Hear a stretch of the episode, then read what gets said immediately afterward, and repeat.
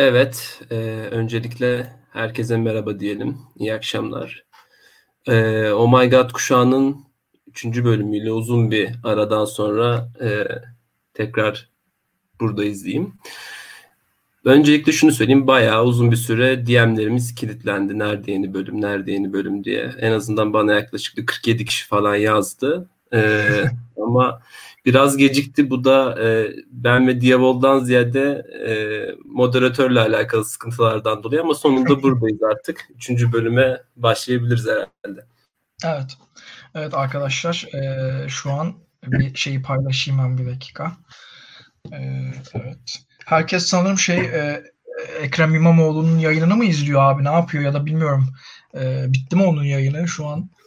Tam karşısına koyduk ama programı birazcık böyle yapıyor, böyle bilerek yapıyor gibi, ama hiç fark etmemiştik biz. Bugün başka bir yayın olduğunu. Böyle denk gelmiş oldu. Az önce öğrendim. Aynen öyle. Evet, Ozan da dediği gibi uzun bir ara oldu. Sağ olun, böyle birkaç... aydır böyle ara ara DM'ler aldık gerçekten, hani ne zaman böyle yeni yayın olacak vesaire diye. O yüzden teşekkür ediyoruz ilginiz için. Bugün de yani böyle demin de bahsettik, böyle bir denk geldi bir programıyla, diğer kanalın İstanbul Büyükşehir Belediye Başkanı'nı ağırladığı program, ama bitmiş olması lazım şu saate kadar. Umarım herhangi bir çakışma olmaz. Bugün daha çok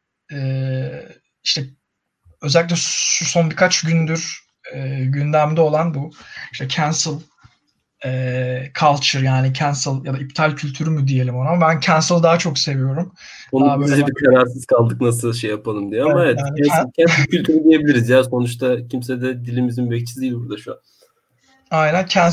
Cancel'ın bir de fonetiği bana daha böyle geliyor. Daha böyle Twitter'daki bu stan gruplarının kullandığı böyle bir dil benim daha çok hoşuma gidiyor. Cancel culture'dan bahsedeceğiz. Özellikle bu özellikle Marvel, DC, bunun üzerinde de bu tartışmalar dönüyor.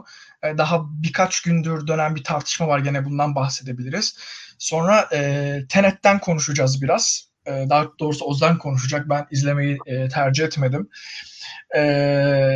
Böyle bir yayın olacak. Bir de tabii ki sizin sorularınız eğer varsa onların üstünden de gene yayını şekillendirebiliriz.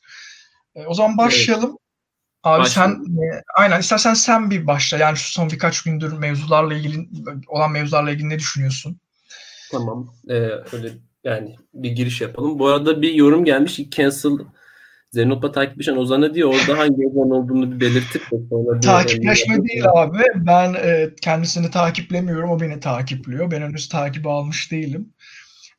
O yüzden öyle bir takipleşme falan yok. O yüzden cancel edemiyorlar beni. Aynen. Neyse abi sen devam et. Evet. Ben devam ediyorum. Son birkaç gündür aslında edebiyat dünyasında Türkiye'de çeşitli yazarların taciz, hatta seri tacizlerinin ortaya dökülmesiyle beraber çalıştıkları yayın evlerinin onlarla ilişkilerini kestiklerini gördük. Buna tanık olduk. Herhalde bilmiyorum yani senin hakkında geliyor mu böyle bu cancel kültürü denilen ve bunun karşılığında bir karşılık gören herhalde uzun süre sonra ilk defa burada bir tanık olduk. Sen daha önce hatırlıyor musun? Ya Türkiye özelinde ben de hatırlamıyorum. Evet Türkiye özelinde. Belki sanırım Ozan Güven'le alakalı birkaç reklam iptali olmuştu. Bir de yazarlar, senaristler biz çalışmak istemiyoruz şeklinde bir duyuru yayınlamışlardı. Ama gerçekten bir reel karşılık olarak ilk defa sanırım burada tanık olduk. Evet. Bu da çeşitli tepkilere neden oldu. Bu durumu biraz linçle eşdeğer tutan ve bir çeşit sansür talebi olarak görenler var. Evet. Bu da aslında sanki cancel kültürü üzerine dönen tartışmaların da temel ayrışma noktası. Yani bir tarafta burada bir mücadele alanı gören ve bu mücadele alanını destekleyen bir grup insan var ve bir tarafta da bu cancel kültürünün sansüre ya da işte bilinç ortamına neden oldu ve insanlara konuşacak alan bırakmadı. Onu bir çeşit medeni ölü haline getirdiği iddiaları var. Aslında şöyle, lafını kesiyorum ama ya bu cancel culture dedikleri şey sadece son birkaç senedir kullanımda, tamam. Ama ya bundan önce de ismi konulmamış halde bunun yapıla geldiği örnekler var.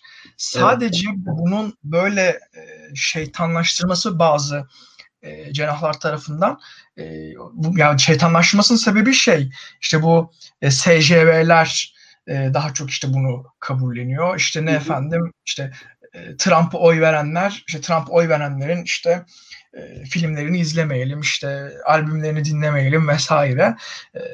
Sanki şeymiş gibi yani sadece SJV'lerin böyle bir sosyal bilinci senin dediğin gibi medeni ölüye çevirme taktiğiymiş gibi gözüküyor.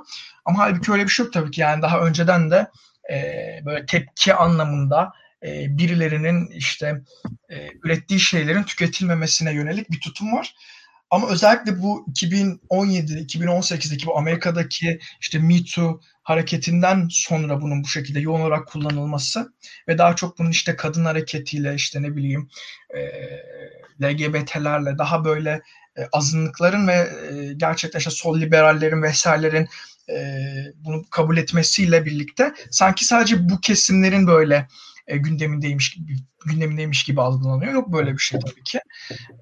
Bu da şey aslında biraz bu sağcıların kendilerine böyle temize çekme çabaları. Yani işte dediğin gibi şey, linç ediyorsunuz işte şöyle böyle. Kabul edilebilir bir yanı olduğunu düşünmüyorum ve Türkiye özelinde de gerçekten hani ben de hatırlamıyorum bu kadar arda yayın evlerinden işte tanınmış kişilerin ne bileyim işte ilişkilerin kesilmesi ve bugün ya yani ben kendi adıma konuşayım.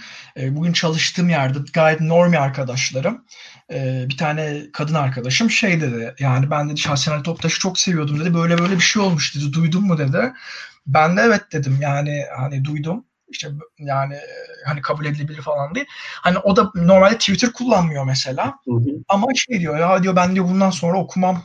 Hani hiç böyle olduğunu bilmiyordum diyor. Artık diyor kitabını okuduğumda adamın işte diyor bu yaptığı aklıma gelecek vesaire diyor. Yani hani bunu sadece böyle SJV'de ya da işte Twitter kullanan işte feministlere, işte LGBT'lere falan yamama çabası var.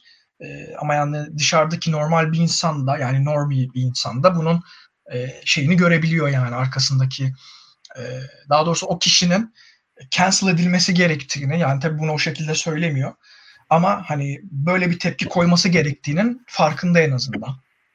Evet ya, bir de şeye değindiğin iyi oldu aslında, hani bu tarz tepkiler hani dün ortaya çıkmış şeyler değil. Türkiye'de de hatta 90'lı yıllarda sanırım işte bir Güner Ümit vakası var, Alevilere. Evet mesela. Böyle ekran hani bir çeşit o da cancellanmış sayılabilir yani bu tarz şeyler. Yani aslında bu dün ortaya çıkmış bir şey değil.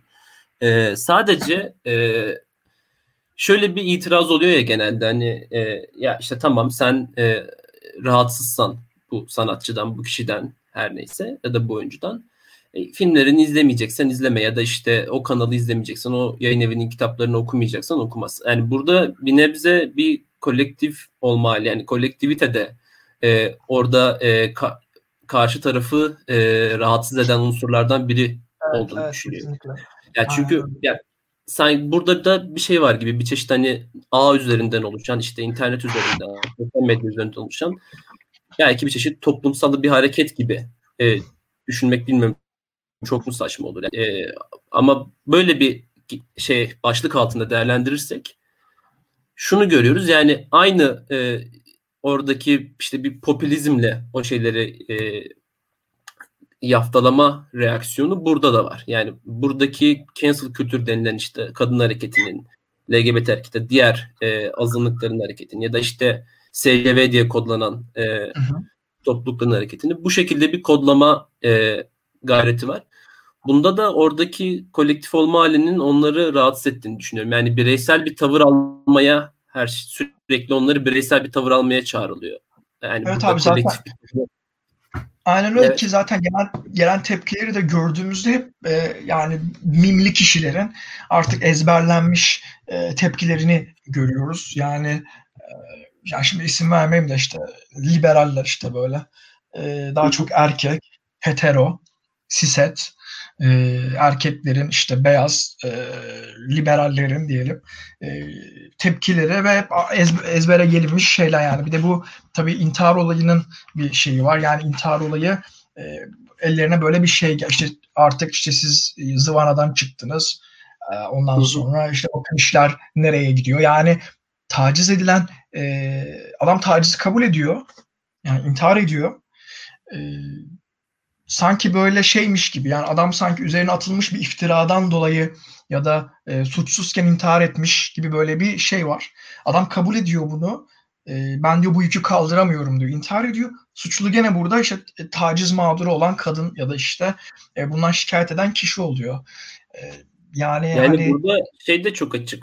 Hani iş yaptığı eylemin yükünü omzunda taşıyormuş da hani bundan dolayı bu utançtan dolayı yaşamına son vermiş gibi bir durum da yok. Yani onu o noktaya iten şey aslında o eylemin afişe olması. O eylemin herkes tarafından görmesi. Yani bunu zaten birçok kişi yazdı. Bugün hani tekrarlıyoruz bir nebze de ama bu böyle gerçekten. Hani burada kişinin samimi bir suçluluk duygusu hissettiğini ben şahsen düşünmüyorum ve öyle de gözükmüyor. Hani samimi bir suçluluk duygusuyla böyle bir harekette bulunduğunu da abi zaten aynen öyle. Dediğin gibi ya intihar etme sebebi o tacizi ya da işte yaptığı hareketten dolayı değil. Dediğin gibi bunun ifşa edilmesi. İşte belli ki bu adam işte muhafazakar çevrede bilinen biri. Ben ilk defa duydum ismini dün. Yani hani kendi etrafında bunun kabul edilemeyeceğini kendi vicdanında şey yapıyor ve işte intihar ediyor. Yani bundan dahi yani bundan bile şeyin suçlu çıkartılması, tacize uğrayan işte mağdur kadınların, hatta o kadınlar üzerinden dün bir asıl linç denilecekse eğer, linç denilecek şey bu. Yani bunu açıklayan kişinin işte bilmem kaç senesinde attığı tweetler üzerinden işte sen şöyleymişsin, böyleymişsin diye işte iktidar medyasının haberlerine dair düşecek şekilde böyle bir şey yapıldı. Asıl linçse bu yani. Yoksa cancel culture dediğin herhangi bir hukuksal sonucu olmayan ve daha çok şey kamuoyunda birisinin mahkum edilmesi. Yani ama dünden beri yapılan şey işte bir kadının işte tweetlerinin ortaya konulması, işte bilmem kaç sene öncesine atılan ve bunun hukuki sonuçlarla doğurabileceğini bilerek yapıyorlar bunu. O kişinin hayatının kararacağını bilerek yapıyorlar. Bana soracak olursan linç denilen şey böyle bir şey. Kesinlikle. Yani, çok yani tetikçilik var yani adını koymak gerekiyor. Çok net bir biçimde hedef gösterme ve tetikçilik mekanizması devreye girmiş durumda. Dün kadının başına gelenleri eğer tanımlamak gerekirse. Kesinlikle aynen öyle. Yani bir de tabii bunun şeyi var. Yani Amerika'daki olan biteni izliyoruz. Yani şey geliyor hani böyle uzaktan izleyince. Dedim yani bu Me Too'dan beri gündemde olan bir şey. Buraya yansımasının bu şekilde olacağını ben açıkçası tahmin ediyordum. Yani çünkü çok grift mesele. Yani, yani sadece belli bir ideolojiye de bunu şey yapamayız. Yani işte dün konuşulan isimler arasında işte sol liberaller de var. İşte solcular da var. Ne bileyim işte İslamcılar da var. Yani bu aslında ideolojiler dışında bir şey. Toksik erkeklik meselesi gerçekten. Yani bu artık böyle bir komedi unsuru olarak da kullanılıyor ama gerçekten böyle bir mesele var. Ve bunların konuşulmaya başlaması bile bence bir şey, bir kazanımdır. Yani bu bir başlangıç bence. Hani siz kesinlikle çok abarttınız, çok ileriye gittiniz deniyor ama daha yani kadınlar yeni yeni konuşmaya başlıyorlar bunu. Daha eğer böyle baştan alınacaksa zaten hani bilmiyorum ileride neler olur. Yani, tabii kesinlikle öyle ki yani dediğin gibi daha hani çok çok az ortaya çıkmış mesele var. Bunun hani daha pek çok farklı ayağı var. İşte bir akademi ayağı var, bir sinema ayağı var, sanat başka şeylerde ayakları var ve biz hani şu an sadece gördüğümüz çok çok sınırlandırılmış bir alan. Ve bunun yanında mesela hani işte özellikle bu tacizci yazarların işte yayın evleriyle ilişkilerinin kesilmesi mevzusunda işte bir sansür uygulanıyormuş gibi bir pozisyon alanlar var. Yani bir sansür talebi varmış gibi bir pozisyon alanlar var. Fakat yani mesela bunu bir kapitalist mantığın dışında şöyle bir şey söylemek istiyorum. Yani bir yayın evinin kendince bir yayın politikası olması, bunu herkes doğal karşılar. Yani örnek veriyorum, iletişim yayınlarının Nihal Atsız kitabı basmaması yani gayet herkes doğal karşılar. Evet. Bunu ya da ne bileyim alenen ırkçılık içeren, ırkçılık propagandası yapan bir kitabı basmamasını olağan karşılar herkes. Yani bunu kimse siz niye böyle bir kitap basmıyorsunuz, niye Nihal Atsız kitabı basmıyorsunuz diye tabii ki onlara bir baskı uygulamıyor. Dolayısıyla aynı yayın evi yani seri tacizci bir yazarın kitabını basmamayı da kendi yayın politikası olarak belirleyebilir diye düşünüyorum. Yani bu da o yayın politikasının bir parçası olabilir. Hani bunu sırf hani kapitalist bir ya da işte taleplerin dışında da söylüyorum. Hani bu neden tamamıyla sansür olarak düşünülüyor? Hani orada başka bir şey devreye giriyor çünkü. Yani az önce tartıştığımız mesele, oradaki bir kolektif halin onları rahatsız ettiğini düşünüyorum. Evet abi, bir de şöyle bir şey var. Şimdi sen konuştukça aklıma geldi o şey. Şey deniyor yani tamam işte bu kişi böyle bir hata yapmış olabilir. İşte bu kişinin işte yazarlığına işte halal getirmez bu. Yine yazabilir, yine çizebilir vesaire. Yani tabii ki yazabilir, çizebilir. Buna kimsenin herhangi bir müdahalesi yok.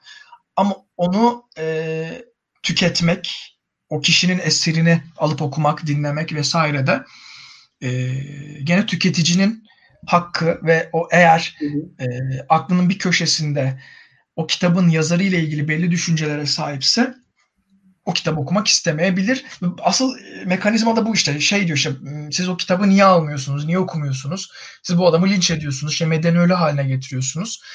Ya aslında hani liberal bakış açısından da baktığınızda bu gayet hani normal karşılayabilecek bir şey. Yani almak istemiyorum, okumak istemiyorum, tüketmek istemiyorum. Ama tabii işte gene o cenahtan bu en büyük tepkilerin gelmesi ki son birkaç haftadır işte o malum işte sitede yayınlanan yazılar işte zaten her hafta sonu ben cumartesi ya da pazar günü abi iki şey yapıyorum, bakıyorum ne yazmışlar. Sonra hocalar şey yayınlıyor ardı ardına, yalanlama, düzeltme, ondan sonra sürekli böyle bir şey, sürekli bir savunma pozisyonundan bir şey yayınlıyorlar. Bu onların talihsizliği açıkçası. Yani böyle bir konunun üstüne gerçekten böyle bir cancel muhabbetinin patlaması kendilerinin talihsizliği olarak düşünüyorum. Bir de mesela şey var abi, şimdi bu Türkiye'deki cancel kültürün yanında mesela bugün Disney bir sürü şey açıkladı. İşte dizi, film vesaire. Orada şey var, trampol vermiş oyuncuların işte bu kadrolara dahil edilip edilmemesi muhabbeti var. Orada da öyle bir tartışma dönüyor. Şimdi hani biz burada daha çok işte daha yakıcı sorunlar üstünden bunu konuşuyoruz. Orada da Trump mevzusu üzerinden dönüyor. Yani hani burada diyorlar ya çok ileri gidiyorsunuz. Hani işte neymiş efendim, taciz etmiş olabilir. Ne var bunda falan gibi bir tavır takınıyorlar ya. Orada adam diyor ki yani Trump'a oy verdiysen ve sen bu filmde oynuyorsan ben o filmi izlemeyeceğim diyor. Yani hani giden nokta bu. Yani böyle evet. Böyle bir yerde açıkçası adam var. Hollywood'da hani... bir de sanırım şöyle de bir durum var. Yani o işte kültür savaşları denilen o işte mevhumda hani Hollywood sanki işte daha liberal, sol liberal kanadın artık böyle net kazandığı bir cephe gibi. Yani orada o yüzden dediğin gibi o nokta öyle bir noktaya bürünmüş ki Trump'a oy veren de işte cumhuriyetçi vesaire oyunculara dahi sıçrayan bir alan var yani. Hollywood'un evet, öyle bir durumunun olmasının da bunda bir şey olduğunu söylüyorum. Türkiye'de çünkü tam olarak net öyle bir şeyden söz edemiyoruz herhangi bir alanda. O yüzden hani ancak böyle işte çok dar bir bölümde yani mesela işte nedir iletişim yayınları diğer Hasan Ali Toptaş'ın yayın evi hangisiydi hatırlamıyorum da o yayınlar, yayın evleri üzerinden ilk defa böyle yani az önce de konuştuk, ilk defa böyle bir reaksiyon gördüm. Diğer alanlarda pek bir televizyonda böyle bir reaksiyon göremiyoruz. Hatta sinemada böyle bir reaksiyon göremiyoruz. Hollywood'un öyle bir konumu var gibi geliyor Amerika üzerinde. Ki abi yani bahsettiğimiz konu Türkiye'de henüz, yani düşünsene yani kadınların tacize uğramasının bile hoş görülmesi üzerinden yani savunuyorlar bunu. Amerika'da işte bu Guardians of Galaxy'nin Chris Pratt var. Adam cumhuriyetçi, Trump'a oya verdiği düşünüyor. Evet ve homofobik mesela, yani bildiğin tipik bir sağcı ve bu adamın oynayacağı filmleri izlemeyeceğini söylüyor mesela Marvel fanları. Ya da ne bileyim işte bugün o açıklanan dizilerden bu Miss Marvel var mesela, işte ilk defa böyle bir Müslüman karakterin oynayacağı bir şey. Orada mesela oynayacak bir oyuncu Trumpçıymış. Gene onun üstüne işte sonra oyuncu açıklama gereği hissetti. Yok dedi, kesinlikle ben Trumpçı değilim.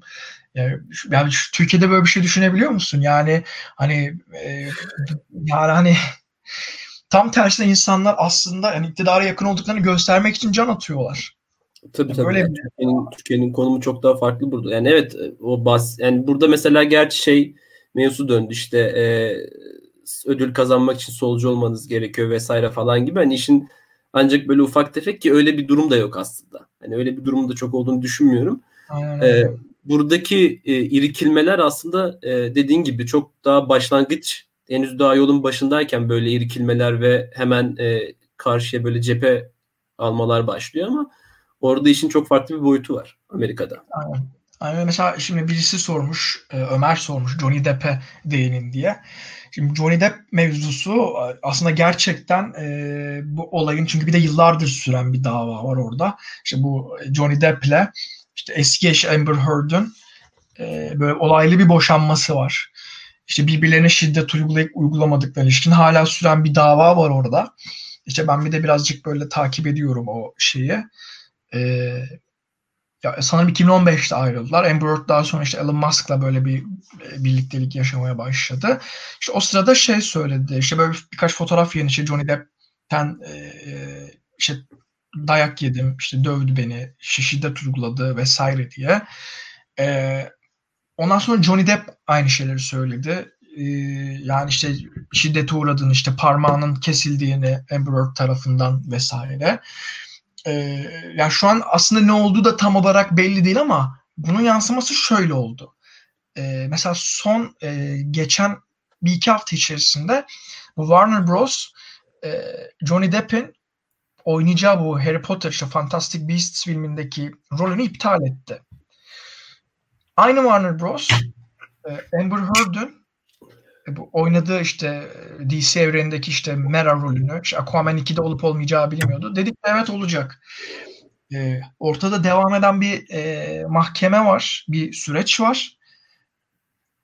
Ama mesela erkek olan kısım tamamen gerçek anlamda cancel edildi ve şöyle de bir şey var. Yani 2015'ten bugüne baktığımda Johnny Depp'in kariyerinde gözle görülür bir düşüşte görüyorsun. Bunun sebebi de aslında bu. Yani kadına şiddet uyguladığının duyulması ya da bunun üzerinden böyle bir tevatürün yayılması bile adamı yerle bir etti yani. Amber Heard de mesela devam ediyor ama şimdi de mesela açıldı bir imza kampanyası. Amber Heard'ün de madem öyle, çünkü aynı şirkete bağlı ikisi de, o da Aquaman'ın ikincisinde oynamasın diyorlar.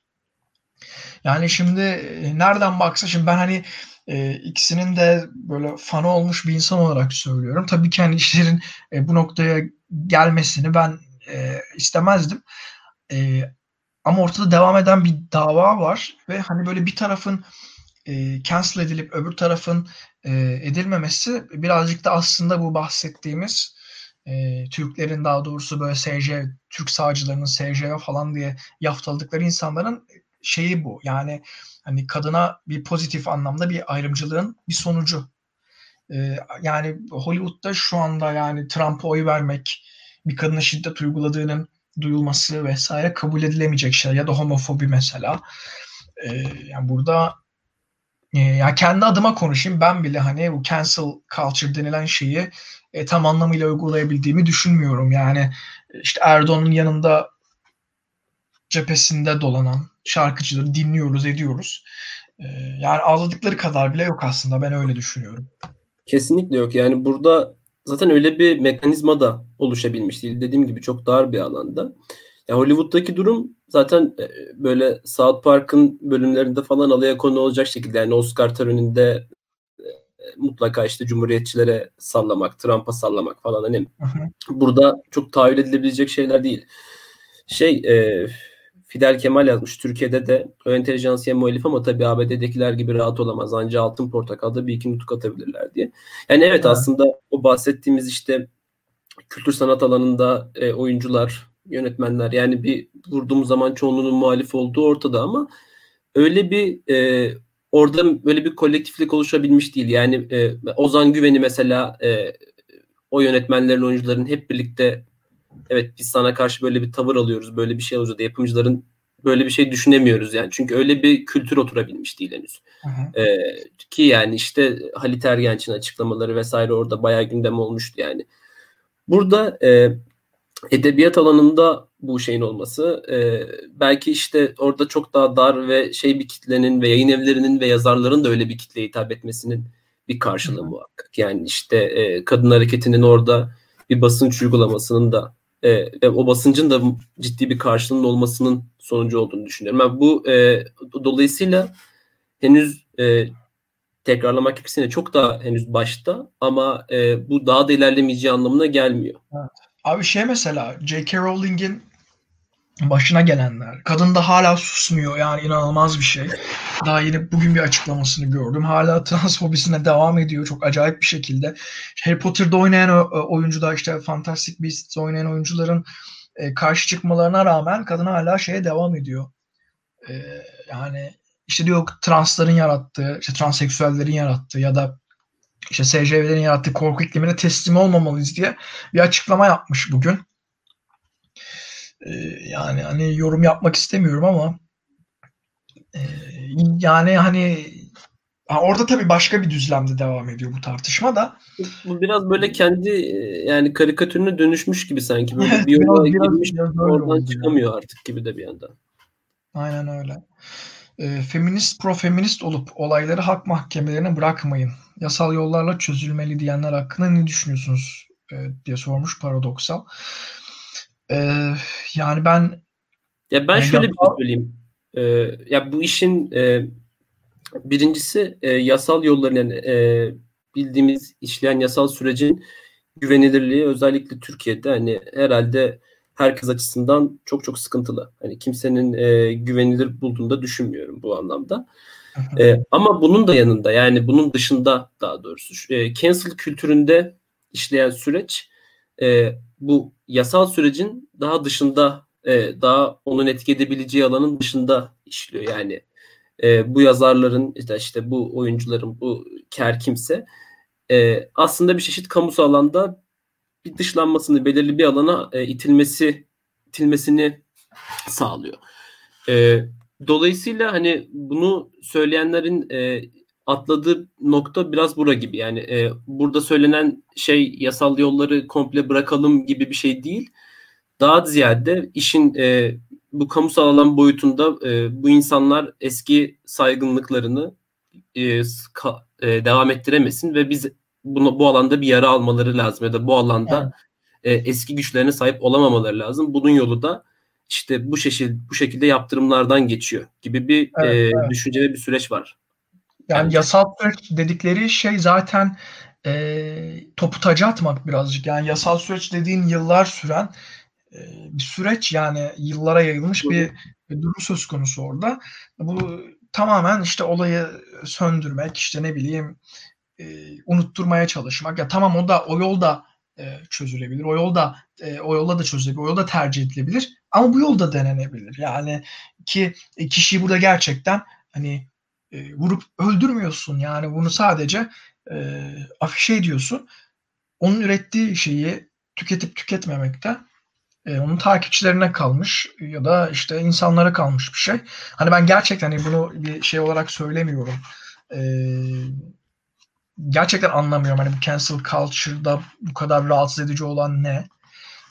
Ya bir de ya özür dilerim, lafını böldüm de. Tabii abi, tabii. Bu alanlarda gerçekten biraz da saygınlık kazanan biriyseniz çok güçlü networkleriniz oluyor. Yani orada bir basınç uygulamadan saygınlığınızı yitirmeniz gerçekten zor. Yani mesela işte Polanski örneğinde mesela. Polanski'nin de ne hala hani Avrupa'da festivallere katılıp ödül alabildik. Yani hani Türkiye-Avrupa gibi bir şey kıyas koyarsak öyle hala Avrupa'da festivallere katılıp ödül alabildiğim bir düzlemden söz ediyoruz ki yani uzun bir zaman önce bu işte kendisine ev hapsi cezası verildiğinde yanlış hatırlamıyorsam böyle bir imza kampanyası toplanmıştı. İşte Polanski'nin ev hapsi cezası kaldırılsın, işte kendisi film çekebilsin falan diye. Böyle bayağı sektördeki büyük yönetmenlerin falan hani imza verdiği, büyük sanatçıların imza verdiği bir şey oldu. Şimdi hatta geçen şöyle bir şey oldu. Kate Winslet sanırım işte Polanski ile ve Woody Allen'la beraber çalıştığı için işte özür diledi falan, pişmanım vesaire dedi ki yani çok kolpa bir açıklama olduğu belli de. Orada şimdi şöyle bir şey işte yani aslında bu cancel kültürün oraya daha işte nüfuz ettikçe yani Kate Winslet böyle bir açıklama yapmak zorunda kaldı. Ama işte dediğim gibi bu insanların aynı saygınlıklarını sürdürmelerine engel olabilmek için böyle bir mekanizma işliyor bence. Ha bu mekanizma da bir ölçüde işe yarar gözüküyor. Yani işte bugün işte Polanski evet ödül alabiliyor belki bir festivale gidip ama bir karşılığında bir reaksiyon da doğuyor ve bu reaksiyon da birilerinin çekinmesine yol açabiliyor. Dediğimiz gibi yani bu insanlar komple yazmamayacak ya da komple film yapamayacak gibi bir durum yok. Yine yazıp film yapabiliyorlar ve yapabileceklerdi ama sadece bunların yaptıkları işlerin aynı saygınlıkla karşılanmamasını isteyen ve bunda bence haklı da olan bir grup var ve bu grubun bu taleplerini ancak bu şekilde işlerlik kazandırabileceğini düşünüyorum. Evet, yani bu network meselesi evet bence zaten burada da işin birazcık sarpa sarmasının sebebi o. Şu an zaten ekranda da var. Muhalif olarak bildiğimiz bir insan başka bir insanı işte şeyinden dolayı işte attığı tweetlerden dolayı yani hani gerçekten muhtemelen işte artık bilmiyorum müvekkili midir nesidir yani bunlardan bir tanesi böyle bu kadar en ön cephede savunmaya koşmanın sebebi nedir? Ben anlamıyorum. Bir de bir kadının başka bir kadına bu şekilde davranması. Yani şey o network mevzusu evet yani her türlü meselede can alıcı nokta oluyor. Yani bırak sen böyle büyük çaplı şeyleri Twitter'daki tartışmalarda bile belli bir networkteysen o network'e söylenen bir söze hemen cepheden karşı çıkıyorsun. Ki artık Twitter'ın işi de o şekilde döndü. Yani eskisi gibi 5-6 sene önceki daha böyle şey geniş ortam yok. Daha insanlar daha böyle gruplaştılar. Herkes birbirini tanıdı bu süreç içinde. Öyle olunca da böyle şey gibi hamam kavgası gibi yani böyle şey biri kavga edince hemen onun etrafında toplanıyor. Ne kadar haksız olursa olsun. Zaten böyle belli başlı çarları kendilerine mesela yarı tanrı belirliyorlar. İşte adam diyor ki ben diyor şey yaptı işte Rıza Yaşı ile ilgili bir problemle mesela şimdi isim vermeye gerek yok. Bir şey söylüyor yani kabul ediyor. Evet diyor ben diyor böyle bir şey yazdım diyor. Yok diyor yazmadı diyor öbür taraf. Ama diyor yazsa da diyor işte şey diyor vardır bir bildiği falan. Ya öbür taraf dediğim savunucuları yani. Hani Twitter'da bile böyle ki sen hani daha böyle büyük, daha büyük paraların döndüğü, daha büyük bir sektör olan işte film sektörü, müzik sektörü, Deniz abinin dediği gibi sapık olmayan ünlü yok. Yani evet yani hani böyle büyük şeylerin döndüğü yerlerde bu network mekanizması daha acımasız işliyor kesinlikle. Ki o network mekanizması aslında işte kadınların bunca zaman yani üzerinde bir baskı da oluşturuyor işte bu tarz şeylerin ortaya çıkmasını engelleyen bir basınç da oluşturuyor.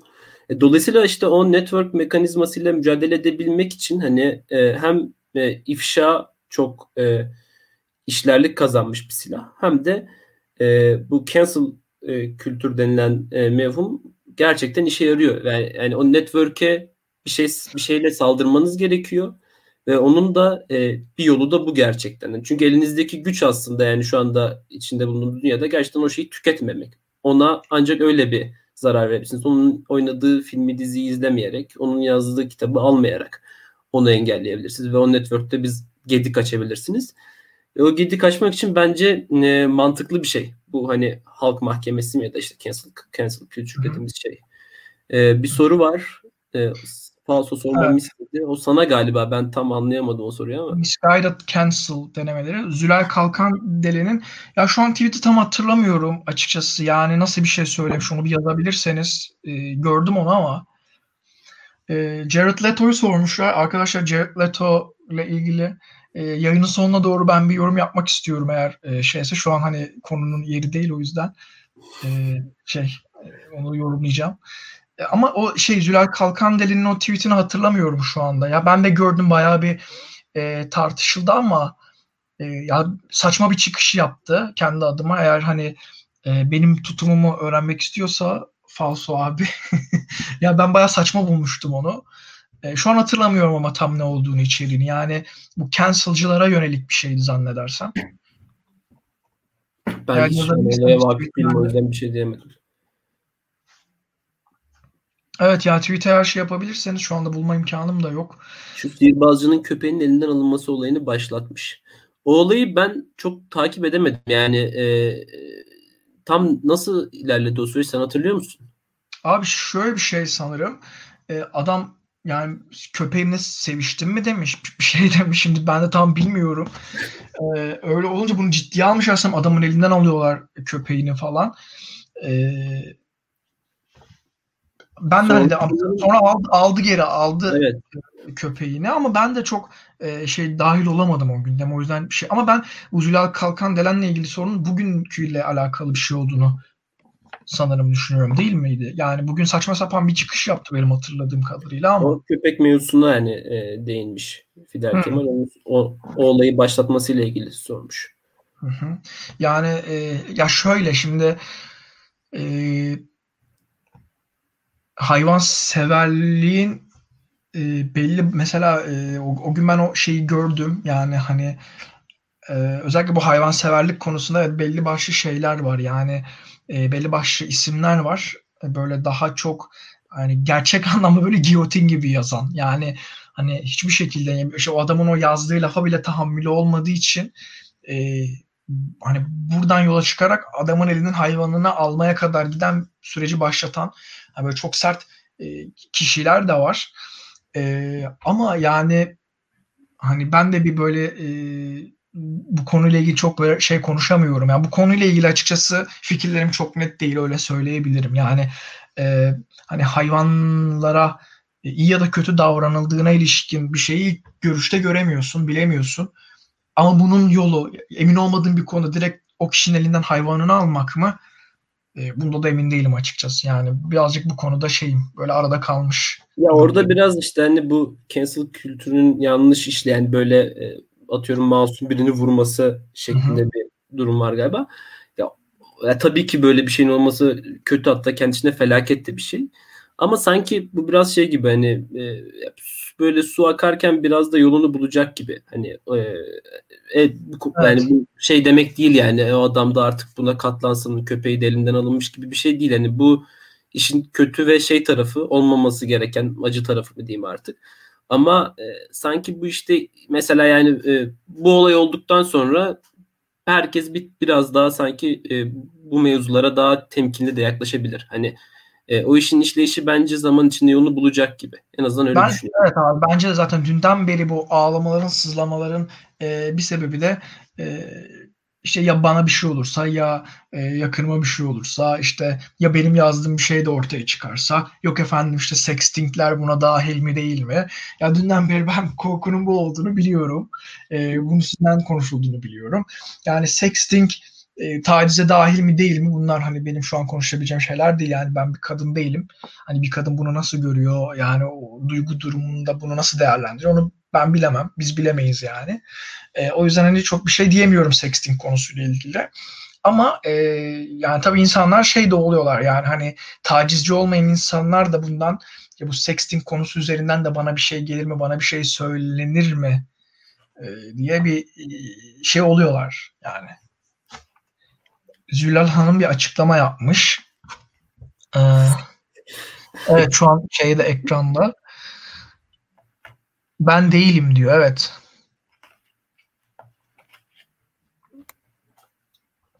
Evet, yani işte böyle bir şey var. Yani o kişi de değilmiş sanırım. Evet abi, yani cancel culture aslında hani birazcık böyle toplamaya çalışarak bir şey, böyle bir konunun şeyini toplamaya çalıştık ama sorular varsa eğer oradan evet, gidebiliriz. Yoksa başka bir mevzuya geçmek istiyoruz. Kendimizi cancel'lamadık ya. Biz gelen soruya şey yaptık yani.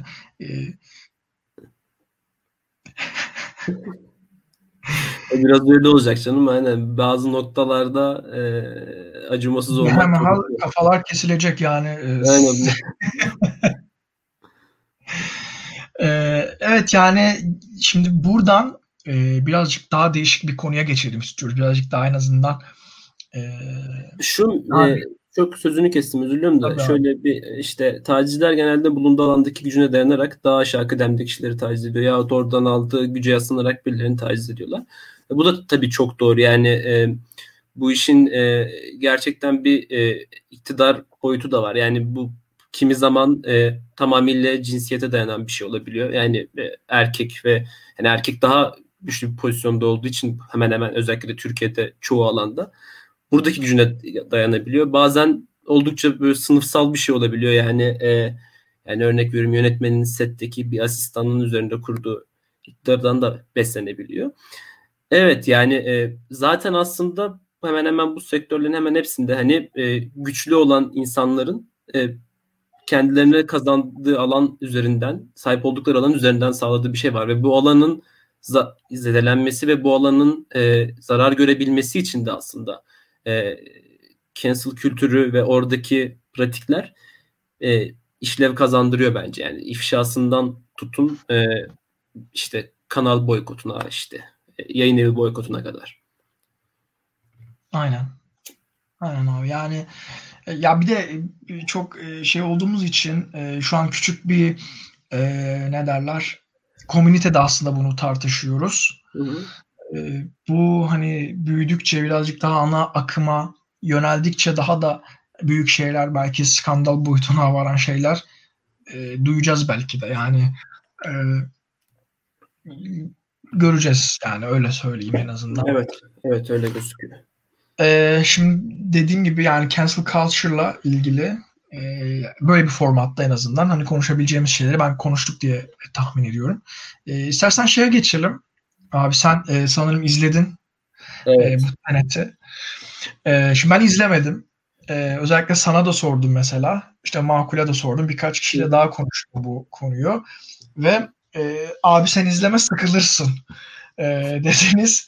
Hani o yüzden hiç izlemedim. Bana ikinci bir Irishman gibi geldi. O yüzden hani Irishman tarzı bir filme katlanabileceğimi düşünemediğim için izlemedim abi. Sen birazcık bahset istersen. Yani ben yorumları okudum, hakikaten beğenen bir tane kişiyi bile görmedim film. Yani ne kadar kötü olabilir diye düşünüyorum açıkçası.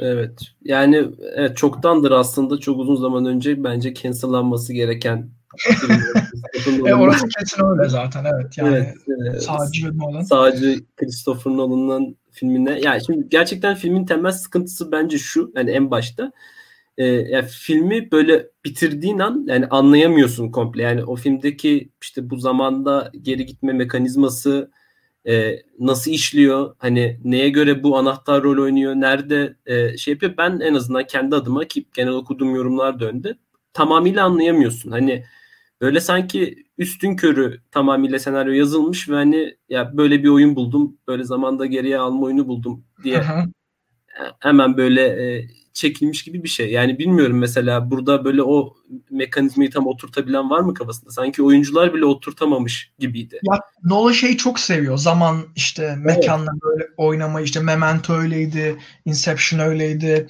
İşte bu son neydi film? 1917 miydi? O Dunkirk. Dunkirk aynen, 1917'de Dunkirk aynen. O da öyleydi. Yani böyle zamanla şeyle oynamayı çok seviyor bu ve bunu hani yaptığında gerçekten hani böyle keyif alıyorsun. Hani gerçekten Interstellar da öyleydi. Evet. Yani şey yapıyorsun yani böyle hani nasıl diyeyim, hani o tadı alıyorsun, o keyfi alıyorsun ama burada zannedersem birazcık karman çorman bir hale getirmiş. Söylenen o. Yani herkesin fizik biliyor olduğunu varsayıyor anladığım kadarıyla. Evet. Yani bence dediğim gibi oyuncular dahi mevzuyu tam çözememiş. Oyuncular bile tam böyle hani olayı kavrayamamış gibi gözüküyor. Hani ya orada böyle bir de yaptığı numaraya her zaman çok güveniyor ki bazen gerçekten bence de işlediği zaman o böyle zamanla oynama numarası keyifli oluyor. Yani Memento'da olduğu gibi. Evet. Inception'da ben hani bazı açılardan çok severim. Orada da olduğu gibi işleyebiliyor ama bunda hiç işleyememiş. Ve bayağı kötüydü. Nolan zamanla oynamayı çok seviyor. Buyurun yapan Diavol'u. İkimiz de yaptık. Yani evet, zamanla oynamayı seviyor. Mekanla oynamayı seviyor. Niye abi ya? Allah Allah, niye yani ben? Bir de şöyle bir şey var. Kendisi Memento'yu da yıllarca övdüm. Memento güzel bir film bence. Ne hala. Evet, çok güzel bir film. Kendisi aslında böyle bir çeşit hikaye anlatıcısı. Yani bir hikaye anlatmak istiyor filmlerinde. Ve bu hikayede bir ufak böyle numaralarla, bazen numaralar gittikçe büyüyor ama zenginleştirmeyi, böyle daha izlenir kılmayı seviyor. Ama burada artık numara hikayenin kendisini almış. Filmin bir hikayesi bile doğrudur. Yani çok temel bir şey var. Dünyayı kurtarmaya çalışan iki karakter var. Bu kadar yani. Ve işte kötü bir adam var. Hani hikayenin hiçbir şeyi yok. Hiçbir albenisi yok. Tamamen o numaraya güvenmiş ama numaranın açık numarayı anlayamıyorsun yani. Nasıl işliyor? Mekanizması ne? Nasıl bu oluyor? Hiçbir şekilde ben anlayamadım. Kadın yok filmde galiba. Doğru değil mi? Yani zaten doğru. Doğru. Yani bir tane bir kadın var. O da hani böyle çok donuk, hiçbir şey olmayan, rolü olmayan neredeyse bir kadın. Memento'da bakıyorum, kadın yoktu. Interstellar'da vardı ama çok az bir rolü vardı zannediyorum. Inception'da da aynı şekilde. Yani adam bütün sağcılığın zehrini kuşanmış vaziyette. Dark Knight'ta Dark Knight üçlemesinde, Batman trilojisinde zaten yoktu. Evet. Batman'e benzemiyordu tip olarak. Şimdi beni burada cancel ederler bu yorumumla ilgili ama yani benzemiyordu. Nasıl bir Batman olması gerekiyordu sence? Abi Ben Affleck gibi böyle bir Batman olması gerekiyor. Zaten Ben Affleck çok eleştirilmişti ya böyle ilk seçildiğinde, bu nasıl Batman oluyor falan filan. Ben de eleştiriyorum. Ben çıkan her şeyi abi şey yapıyorum, böyle bir eleştiriyorum maalesef. Yani bir beğenmiyorum, şey yapıyorum. Ama sonra izledikten sonra tamam dedim, Batman budur yani. Hani o yüzden abi mesela ne açıdan zaten Batman'in tipini çok görmüyoruz. Maske var böyle suratta genelde. Batman fiziksel bir benzetmeden mi söylüyorsun yoksa? Tabii ki aynen yani şeyden bahsetmiyorum yani Snyder'ın o Batman yorumu kesinlikle bir facia da hani tip olarak, görünüş olarak, fiziksel olarak bence Batman öyle olmalı. Yarım sık bir Batman. Şimdi hani bu şey değil ama Batman dediğim böyle 2 metre boyunda, böyle kalıplı falan, toksik bir adam yani. Hani öyle bir adam olması gerekiyor bence.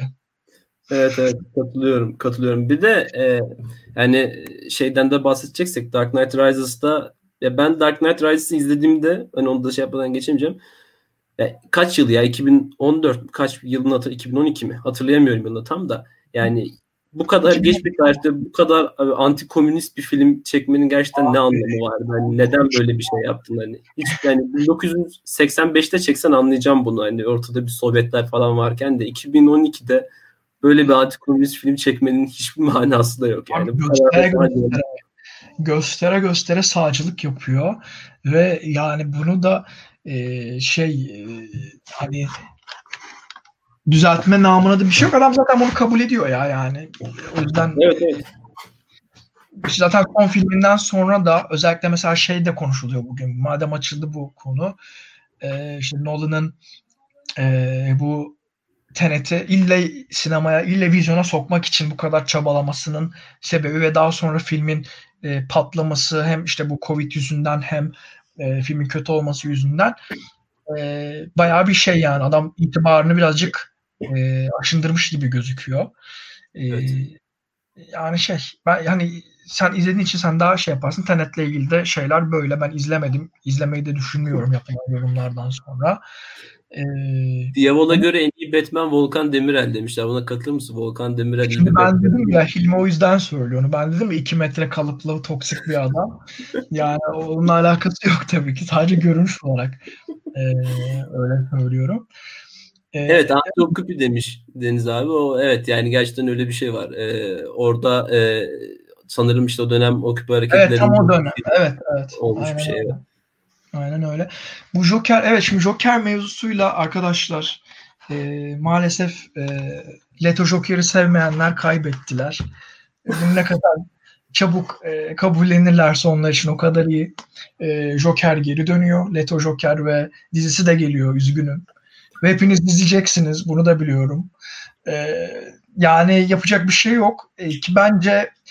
Şimdi hani ben bu Joker'i böyle irrasyonel bir şekilde seviyormuşum gibi gösteriyor ama bence ya bunu daha önceki yayında da söyledim sanırım. Yani bana göre en modern bir take on nasıl olabilirse Joker'le ilgili öyle bir Joker ki zaten gene üzerinde birkaç stil değişikliği yapılacakmış.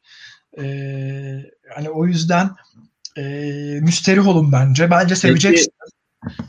Peki abi Leto eşine şiddet uygulamış mıydı? Böyle bir olay mı vardı? Hayır, bunu şey üzerinden söylüyorlar. Filmdeki Joker bir gangster. Harley Quinn'i işte söylenene göre, ben görmedim öyle bir sahne ama dövüyormuş falan. Yani hani ya tamam tabii ki yani Joker bir gangster, bir deli sonuçta. Hani onun üzerinden nasıl bir şey yapılabilir zaten? Bir deliyi konuşuyoruz. Tabii ki yani normal olmayan şey var. Ben sadece yansıttığı queer yönünü seviyorum. Arkadaşlarım da onun queer olmadığını iddia ediyorlar. Leto Joker'e övmeye başlayınca tepkiler alıyoruz ama. Yani fazla bir insel Joker, bir de queer Joker performansı. Yani fazla teenage değil mi? Yani ya şöyle o evrene mesela Nolan'ın evrenine tabii ki böyle bir Joker olmaz. Ama bahsettiğimiz evren DC evreni, DCU evreni. Uçuşan uzaylılar var, ne bileyim işte dünyayı işgal etmeye çalışan yaratıklar var falan filan. Yani böyle bir ortamda da çok realist bir Joker ben izlemek istemiyorum şahsen. Yani bu tepkinin bir sebebi de abi. Yani filmin kötü olması. Yani Suicide Squad gerçekten çok kötü bir film. Yani hayatımda izlediğim en kötü filmlerden bir tanesi. Yani ben Luna Park filmlerini çok sevmeme rağmen hani benim bile kafamın kaldırmadığı bir film. Çok kötü bir film. O yüzden adam zaten hani en fazla bir 9 dakikalık bir performanstan bahsediyoruz. Yani kendisini oynamasına, gerçekleştirmesine de imkan verilmedi. O yüzden bu şimdiki şansını iyi kullanacağını düşünüyorum. Ben o yüzden diyorum herkes sevecek diye. Bence de herkes sevecek, teslim olacak Leto Joker'e. Ben öyle düşünüyorum. Onun dışında abi şimdi... Şuradaki bir muhabbet ilgimi çekti. Kısaca ona yapacağım. Türkiye'deki Joker'i Gürgen Öz oynayabilir denmiş. Benim de aklıma Gürgen Öz ve Rıza Kocaoğlu geliyor ama ikisinin de saçı yok. Öyle bir problemi var genel olarak. Türkiye'de Joker olmayacak. Yani yeşil olması gereken saçı var. Aklıma da başka biri gelmedi. Ama gelen bir ara diyorlardı. Haluk Bilginer oynar diyorlardı Joker'i. De abi Haluk Bilginer de her şeyi oynuyor yani artık. Onu da oynamasın. Oynamasın. Yunus Günç'e önerisi var. Ya benim aklıma gelmedi ya kim oynar Joker'i bilmiyorum şu an. Yani Türk sinema sektörüne de çok hakim değilim. Sen daha iyi biliyorsundur. Yani var mı böyle bir potansiyeli olan? Mehmet Ali Erbil yaşlandı. Mehmet Ali Erbil belki böyle bir 90'larda falan onu yapabilirdi. Benim de aklıma gelmedi. Dediğim gibi Rıza Kocaoğlu geldi böyle bir anlık ama Rıza Kocaoğlu da yani dediğim gibi onun fiziksel bir problemi var oynayabilmesi için. Perukla oynayabilir. O da aynen. Yani. O da olmaz. Yani ne gereği var? Başkası oynasın. Saçını istemiyorsun. Yiğit Özşener. Kerem Bürsün abi yok ya. Yok, abi lütfen. Aynen. Kerem Bürsün hiç olmaz. Kerem Bürsün Batman falan olmaz. Aynen. Tam bonuk Batman ya hakikaten. Cengiz Küçük Ayvaz olabilir. Peker Açıkal'ın tam Joaquin Phoenix Joker olmaz mı aslında? O gerçi evet, belki evet, adam çok benziyor. Ama yani bilmiyorum ya. Yani Joker adamı vezir de eder. Hani rezil de eder. Öyle bir karakter. O yüzden hani Hani böyle her böyle kahkahası güzel olan ya da her böyle deli görünümünde olan insanın da Joker'i iyi oynayabileceğine şey yapmıyorum ya, ihtimal vermiyorum. Aynen. Evet, sıkıntılı bir rol. V.J. Bülent. Ya V.J. Bülent çok şey bir insan ya. Şimdi onu yazdınız. Böyle bilmiyorum, çok naif bir insan. Bilmiyorum, o zaman bazen takip ediyor musun? Evet. Ben mesela geçen gün annesini kaybettim. Ya böyle tepkileri falan, ne bileyim, çok şey bir insan, çok naif bir insan, çok sevimli bir insan. Beni bloklamış da önceki hesabımda. Başka birinin, birazcık böyle bir alık yönü de var maalesef. Beni başka birinin mention üzerinden benim ona yazdığımı düşünüp bloklamıştı ama yeni hesabı açınca şu an şey yapabiliyorum yani, takip edebiliyorum. V.J. Bülent'e bir kulp takmayacağım. Tabii ki çok seviyorum ben V.J. Bülent'e, şey yapmayacağım. Öyle bir kulp takma falan yok. Evet, bunun dışında abi bu gene Haluk Bilginer dedik değil mi? Sen şeyi izledin mi, bu Ezel Akay'ın neydi? 9 kere Leyla'yı izledim. Ben Ezel Akay'ı da şahsen benim sevdiğim de bir yönetmen. Neredesin Firuze ve Karagöz Acıbat Neden Öldürüldü falan, böyle kendine ait bir sinemasal dünyası var. Böyle biraz o da aslında böyle zaten böyle filmin şeyinde de anlatan gibi, böyle bir başlıkta kendinden bahsediyor. Böyle bir hikaye anlatıcısı, masal anlatıcısı olmayı seviyor ve harbiden kendine has bir sinemasal dünyası var ama 9 kere Leyla da bence en az Tenet kadar facia yani. Hayır bak, ben bunu şimdi şey yapmak istemiyorum da, Netflix filmi, Türk filmi, CGI yok. Yani hani gerçekten kapıma ordu gelse oturup, yani mesela sen sinemayı sevdiğin için izliyorsun ya da izleyenler olsa, hani ben diyorum ya, ben daha böyle filmler sevdiğim için hakikaten hani bilmiyorum ne kadar tahmin, de izlemedim mesela, o Bir Başkadır da konuşuldu çok. Onu da izlemedim. O yüzden bir de konuşabiliriz. Bak şimdi Deniz abi Riddler olur yazmış V.J. Blunt'tan. Bu yeni Batman de mesela şimdi konuya böyle geriye dönmüş gibi olduk ama yani hani benim de ondan çok fazla bir beklentim yok. Şimdi bunun üzerinden de denecek ama yani abi bilmiyorum ya, biz bence yeteri kadar böyle gerçek hayata dair çizgi roman kahramanlarına doyduk. Yani Marvel belki o yüzden bu kadar büyük bir başarı elde etti. Çünkü hakikaten uzaylılarla uçaklar bilmem ne Geo böyle, yani hani böyle filmler daha çok yapıyor. Yani o yüzden ama niye mesela Joker de bayağı böyle işin diğer kanadındaydı biraz. O da bayağı sanki beğenildi aslında. Yani yani göreceğiz, şimdi görmeden yorum yapmak da istemiyorum ama ya benim izlediğim yapım arkadaşlar, ben böyle çok sinefil değilim. Yani ben sadece çizgi roman filmler olsun ya da böyle büyük blockbuster dedikleri o tarz filmleri izlemeyi seviyorum. Hani böyle çok incelikli bir film zevki maalesef yok ama çizgi roman filmleri üzerinden de yaptığım yorumların isabetli olduğunu düşünüyorum. Yani o alanda bırakamayacağım. Ne derler? Mütevazı olamayacağım. Yani bu konuda entelektüelim gerçekten konusunda. Çizgi roman filmleri konusunda yani. Bu Disney'in yeni yüz içeriğinden de istersen biraz yapayım ben Ozan. Yani bu Star Wars'lara dair galiba. Evet, böyle hem Star Wars'lar hem bu yeni Marvel'ın dizileri. Öncelikle şunu söyleyeyim, yani Loki'nin falan fragmanını izledim. Tamamen facia. Yani böyle alelade çekilmiş 3. sınıf bir film gibi geldi bana. Çok heyecanlandıran bir şey de yok beni açıkçası. Secret Invasion dışında çok fazla böyle bir heyecanlandıran bir Marvel yapımı yok. Ve bu kadar yoğun içeriğin de insanları artık bıktırabileceğini ben düşünüyorum. Yani Marvel'da zaten öyle bir hani metal yorgunluğu var. Bence özellikle bu Endgame'den hakikaten duygusal anlamda artık hani tap noktayı vurdular ve insanlar gerçekten yoruldular. Yeni karakterler X-Men ya da Fantastic Four gibi böyle evreni açacak yeni kanallar bulamadıkça bence bu yorgunluk devam edecek. Ben öyle düşünüyorum. Bilmiyorum yani Sanki zaten bayağıdır yani bir Marvel filmi de girmiyor vizyona ya da işte gerçi sinemalarda. Aynen, Disney'i geçti bu konu. En son işte Spider-Man Temmuz 2019'daydı sanırım. Ya Temmuz'da ya Ağustos'ta. Ondan sonra film gelmedi. Ki şu an mesela en çok heyecanlanan içerik de zaten gene bir Spider-Man filmi. İşte bu önceki Spider-Man filmlerinin tekrardan Spider-Man filmlerinde oynayan oyuncuların tekrardan evrene dahil edilme, yani bu evrene dahil edilmesi söz konusu. Bu heyecanlandırıyor bir tek beni Marvel bazında. Onun dışındakiler izleyeceğim tabii ki ama çok böyle büyük bir beklentim yok açıkçası. Star Wars'lar heyecanlandırıyor mu? Star Wars'larda da abi bir Ahsoka var. Mandalorian'ın bu sezonunda çıkan karakter. O var. Bir de bu Obi-Wan'ın dizisinde bu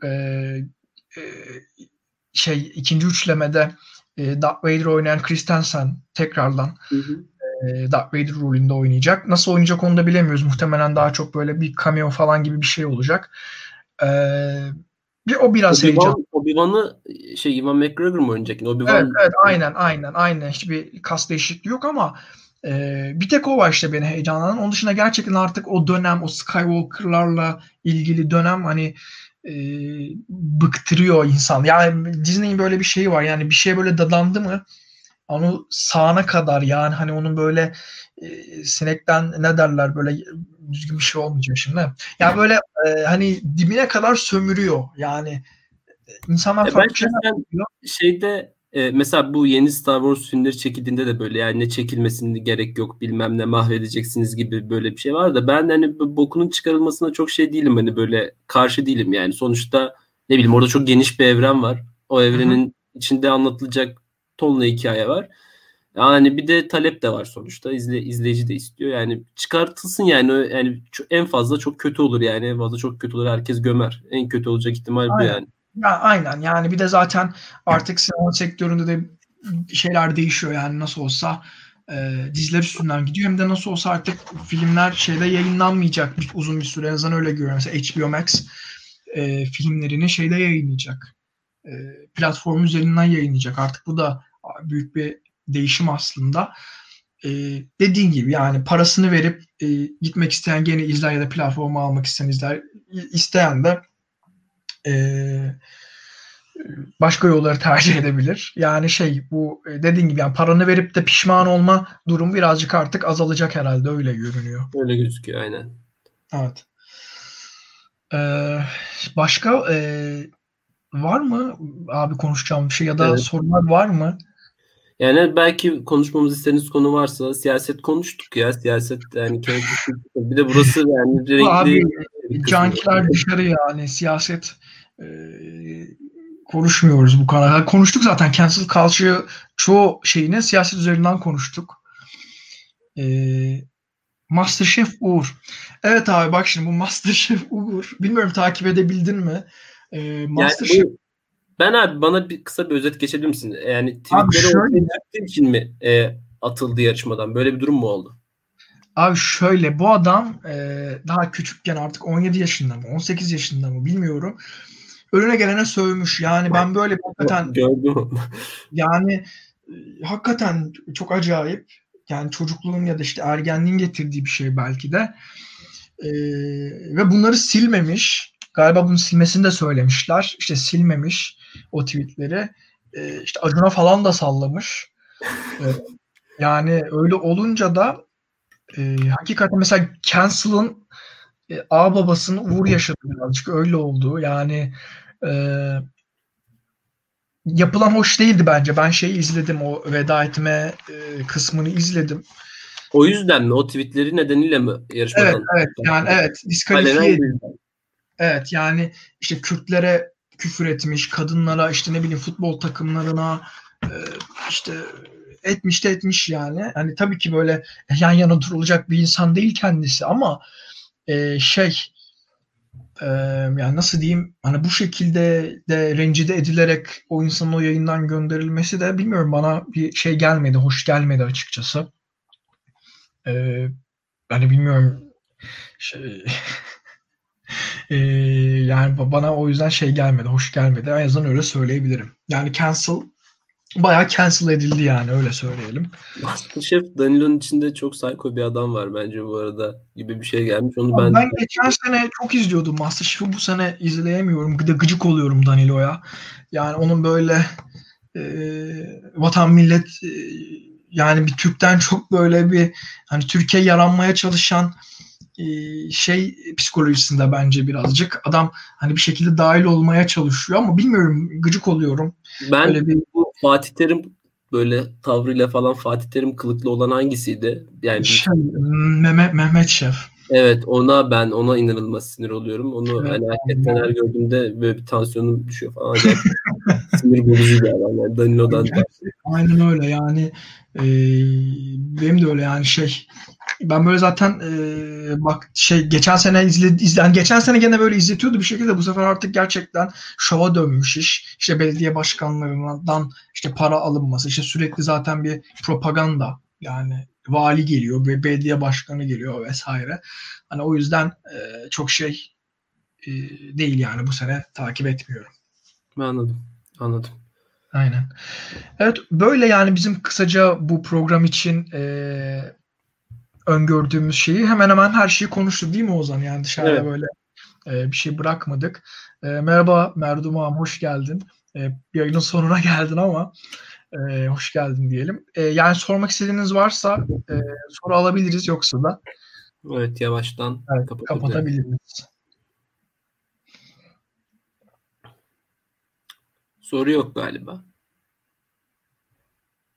Ya evet ya, Twitter şey yazmış, onu bir söyleyeyim o zaman. Diavol futbol muhabbeti yapıyor demişler, öyle bir şey yok. Yani ben bir benzetme mi yaptım bilemiyorum yani, şu an hatırlamıyorum da yaptım. Futboldan ne ara hiç konuştuk mu ya? Hayır, benzetme yapmışım futbol üzerinden. Hatırlamıyorum yaptığım yorumu da. Yani futbolu sevmiyoruz arkadaşlar ya gerçekten yani. Hani hiç o şeye... Maradona atalım. Maradona. Ya geçen gün Maradona öldüğü gün aşk olandan larin paylaştım diye küfür yedim. Yani böyle esprinin de böyle şeyini diye içli bir Maradona taraftarı, Maradona sevdalısı küfür etti bana. Hakikaten koydu ya, hiç öyle bir şeyle koymamıştım. Küfür etti adam bana. Ya bir de bu hani artık Twitter'ın her ölümden sonra bir geleneği yani o geleneği yerine getirmek. Aynen abi yani bu yapacak bir şey yok. Burası böyle yani. Aynen öyle, o yüzden Volkan Demir, evet Hilmi'nin bu Volkan Demirel benzetmesini evet, ben yayında dillendirdim. Arkadaşlar o yorumu ben yapmadım. Hilmi'nin farklı örnek üzerinden söyledim. Yoksa yani futbolla hiç aram yok. Hiç yani bilmiyorum da şeyi. Ben belli bir karanlık geçmişim var onunla ilgili ama yani hiç şey yapmıyoruz. Öyle yok, Maradona'ya da bir şey demiyoruz ağam. Yani Maradona ile ilgili bir kötü yorumda yapmıyoruz. Buradan Tanrı'dan rahmet, sevenlerine bak. Sevenlerine başsağlığı dileyelim aynen Maradona'nın. Aynen öyle. O zaman evet, programı kapatalım. Evet, teşekkür ediyoruz. Bir saati geçtik. Bize eşlik ettiğiniz için. Değil mi? Yani daha diyecek bir şey kalmadı. Aynen. Bayağı konuşmak istediğimiz her şeyi konuştuk fazlasıyla. Aynen öyle. Bir daha birikirse tekrardan böyle bu tarz konuşabileceğimiz şeyler. O zaman bir sonraki yayında da görüşürüz diyelim. İyi akşamlar diliyoruz herkese. İyi akşamlar. İyi hafta sonları. İyi akşamlar.